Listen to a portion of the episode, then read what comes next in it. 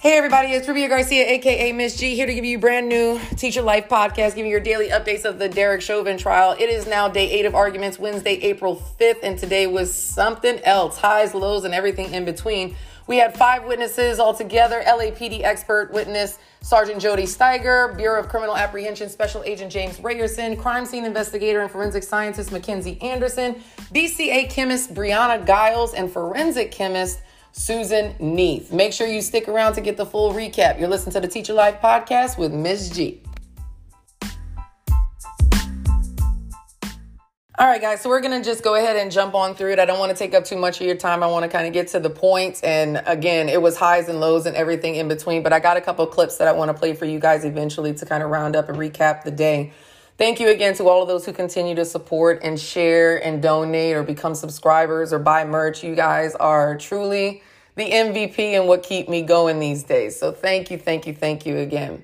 All right, so let's get into the witnesses. Again, we had five witnesses. Uh, the first witness was pretty much rounding out the LAPD Sergeant uh, Jody Stiger, who has been giving testimony basically as a training and a use of force expert for the, the prosecution. They kind of recapped what they went over yesterday, and then they pointed out, uh, continued on with testimony and pointed out basically the, the hand. And I, I wanted to mention this only because there were people that were um, commenting on my video that I did this morning on my Facebook and were saying that, um, you know, what was he doing? He had his hand behind his back like that on top of having his knee on him.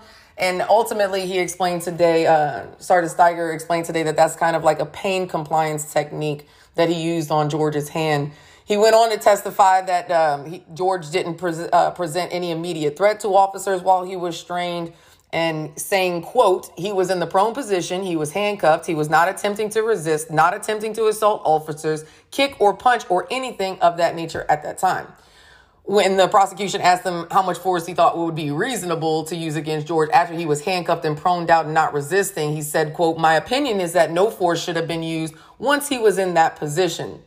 He said that uh, ultimately that force was deadly because of these known risks to positional asphyxia and breathing complications, not just because Chauvin was on his neck and his back, but mainly because just being in that position, proned out and handcuffed behind your back is dangerous, which is new, why they train them to roll them over on their sides and sit them up, so on and so forth.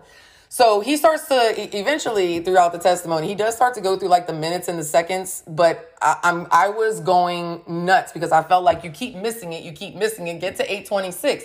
He did specify that uh, Chauvin got off of him at 828.43. I've been saying 8, 8, uh, 820, 844. But to be honest, even by the witness that comes up later on, even though his left knee was up, his right knee was still technically on him. So I was technically right, but that's neither here nor there. But they do start to get towards the minutes and the seconds. But he, again, he didn't break it down like I did, only to the point where he stops moving or verbalizing. Doesn't really get to the point where King at 8, uh, 826 check is it has been checking his pulse and, and can't find one like I really wanted. So I felt like he was missing the ball, to be honest. And then all of a sudden, here comes cross examination, right? So here comes a, a, clip of the, the body camera video showing uh, Nelson, the defense counsel, plays this body camera video showing George and then asks Stiger whether it sounded like George had said, quote, I ate too many drugs. And then he played it over and over and over. Stiger says that he can't make out what, what George was saying, but regardless, I'm going to play that clip for you because I want you to hear it. But please keep in mind, obviously, this is George Floyd. So this means that this is graphic content. So be advised. But again, this is George and the officers around. This is the clip that uh, defense counsel Nelson played for Stiger and asked him if he could hear George Floyd say, I ate too many drugs. Here you go.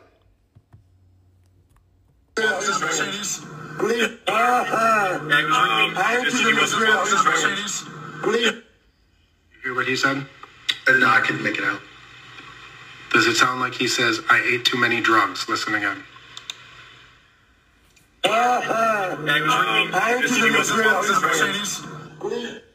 I can't make that out, no. So in the chaos of a situation, things can be missed, right? Yes.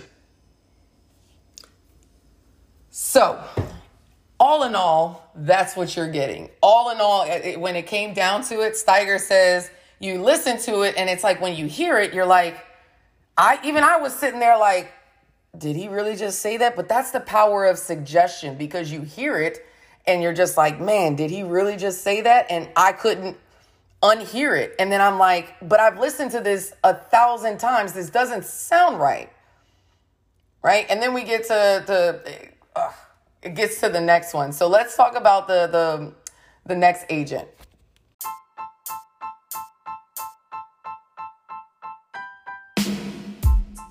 So the next witness was the, the Bureau of Criminal Apprehension, or BCA, Special Agent James Reyerson. He's a senior special agent with the Minnesota Bureau of Criminal Apprehension. He was a part of the group that basically investigates police uses of force in the state, and he was the specific case agent for the investigation into Chauvin's actions. And he started his testimony by detailing his investigation into uh, George's death.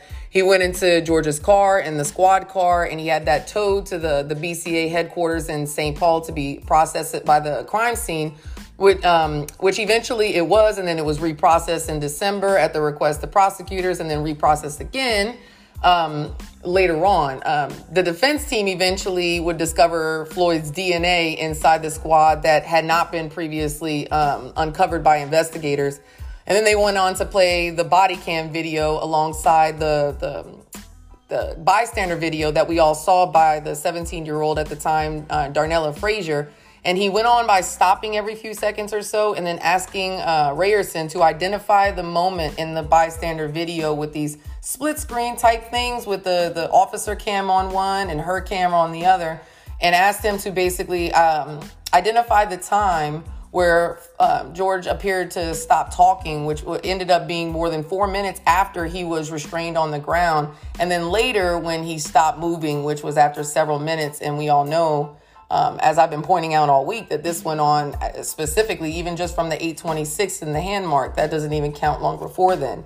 Um, they went on to the cross examination. And then once again, just like we talked about with uh, Sergeant Stiger, my heart was like, holy crap. So here comes defense counsel Nelson. He plays the clip that he played for Sergeant Stiger and the police body camera. And then he asked Special Agent uh, Reyerson whether it or not it appeared that George had said, I ate too many drugs. And when he played it, he said it and then he played it for him again. He said that it did. And when he asked him again, he said that it did. Oh, I was like, holy crap.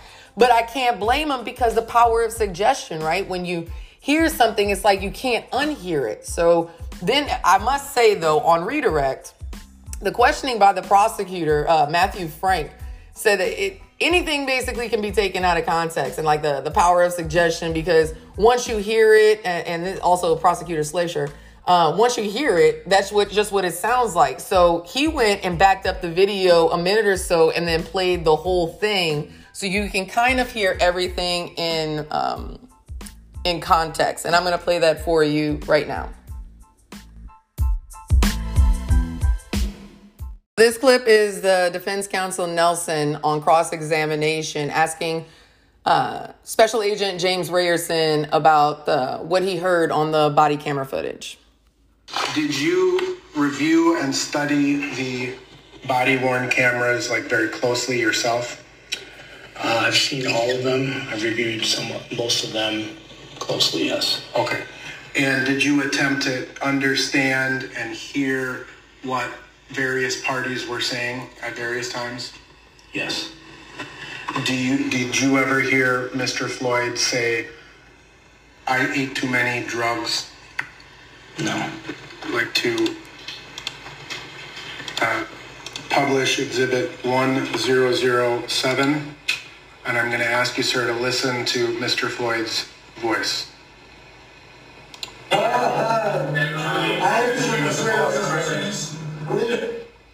Did you hear that? Yes, I did.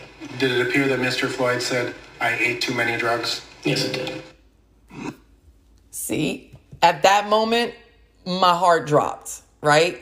But then this is on the redirect whenever um, the prosecutor comes up and, and explains that explains the power of suggestion rather uh, rather clearly and, and that things taken out of context because once you hear it that's what it sounds like right so Now we're going to, he follows that up by playing the full length uh, of the clip in the kind of like a minute that uh, kind of came before. So here is that clip.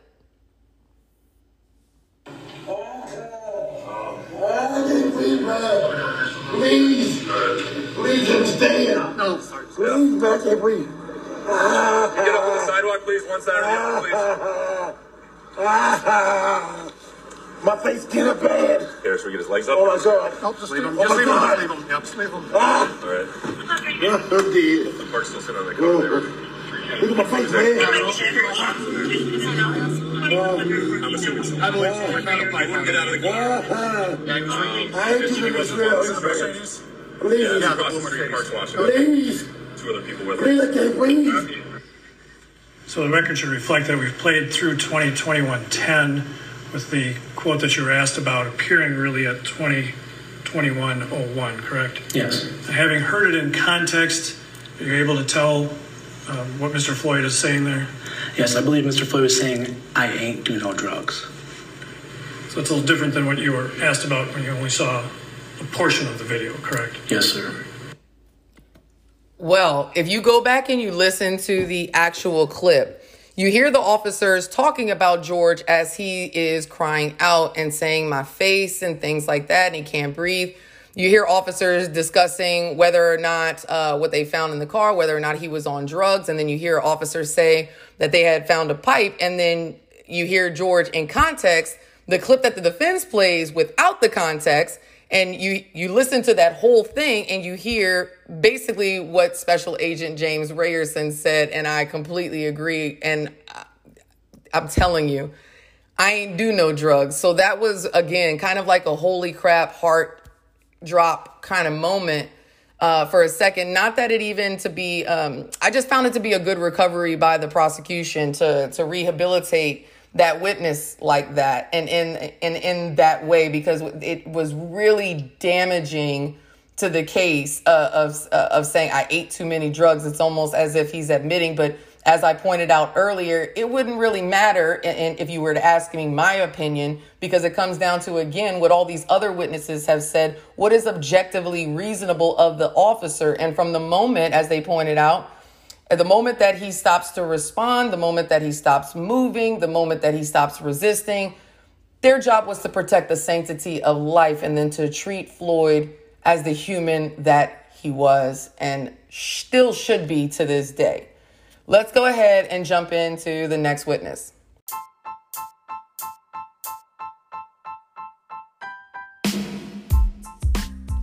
Right, guys. So I'm going to kind of get through these last three witnesses. These three witnesses are more on the forensic and um, and uh, scientific side. The first witness that came up after uh, Special Agent Reyerson was crime scene investigator and forensic scientist McKenzie Anderson. She works for the Minnesota Bureau of Criminal Apprehension (BCA) uh, as a forensic scientist, and she described how she responded to the scene of 38th in Chicago. She said that she saw several uh, cameras. She searched the street near the squad car where officers had uh, struggled with with George earlier. Searched his car.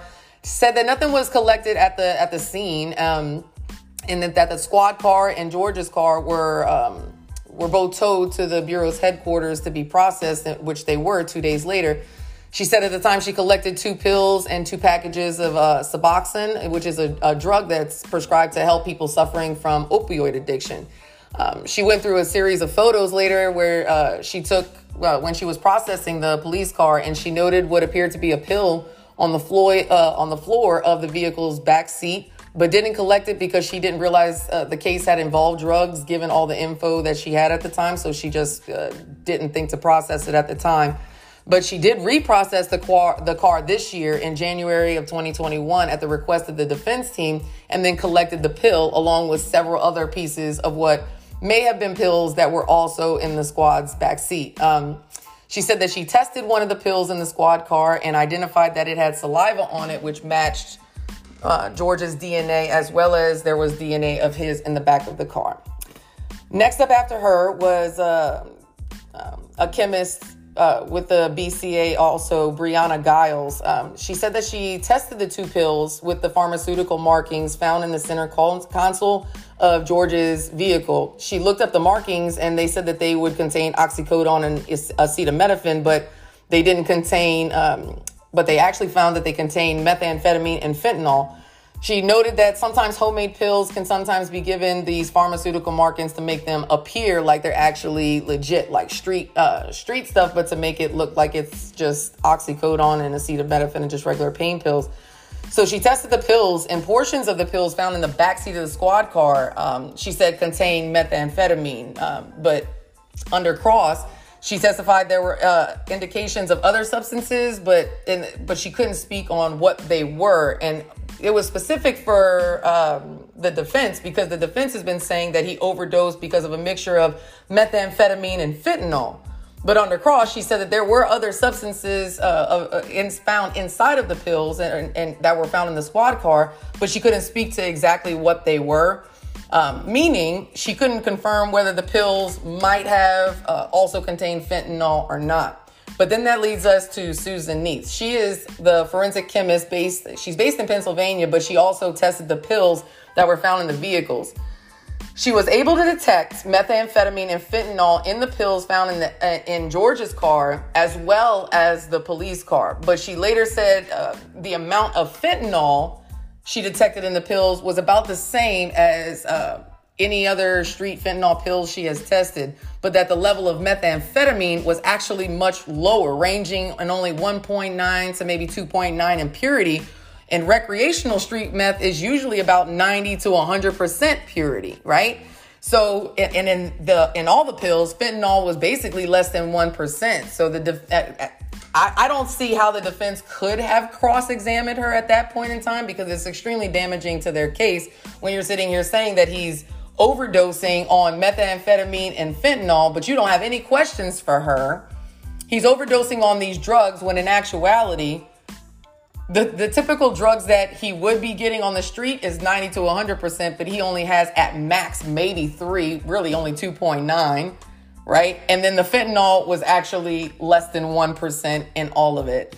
So today was, uh, like I said, and as you can clearly tell, today was a roller coaster ride from top to bottom. But we had a lot of evidence that that that came in.